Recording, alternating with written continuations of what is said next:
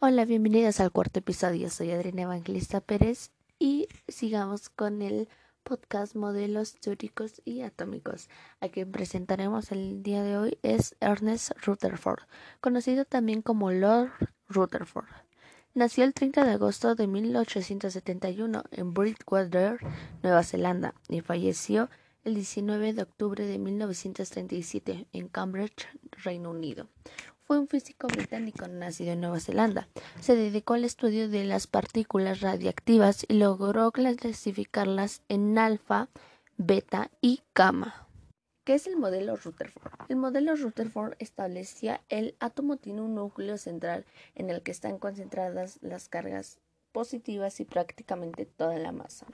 Rutherford supuso que el átomo estaba formado por un espacio fundamentalmente vacío, ocupado por electrones que giraban alrededor de un núcleo central muy denso y pequeño. ¿Cuál es la contribución de Rutherford al modelo atómico actual?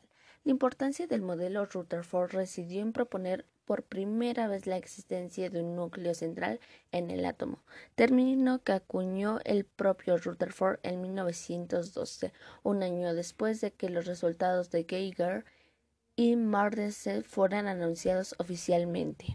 Es un modelo atómico o teoría sobre la estructura interna del átomo propuesto por el químico y físico británico neozelandés Rutherford en 1911 para explicar los resultados de su átomo. Modelo de un átomo de Rutherford propuso un núcleo de protones y con electrones girando alrededor de este. Rutherford llegó a la conclusión de que la masa del átomo se concentrara en una región pequeña de cargas positivas, que impedía el paso de las partículas alfa.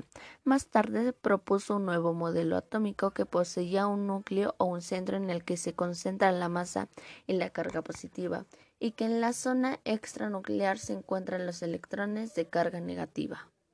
La verdadera ciencia enseña, sobre todo, a dudar y a ser ignorante. Ernest Rutherford. Y con esto terminamos este episodio sobre modelos teóricos y atómicos, sobre Ernest Rutherford, un gran físico. Espero que les haya gustado y nos vemos en un próximo episodio. Bye.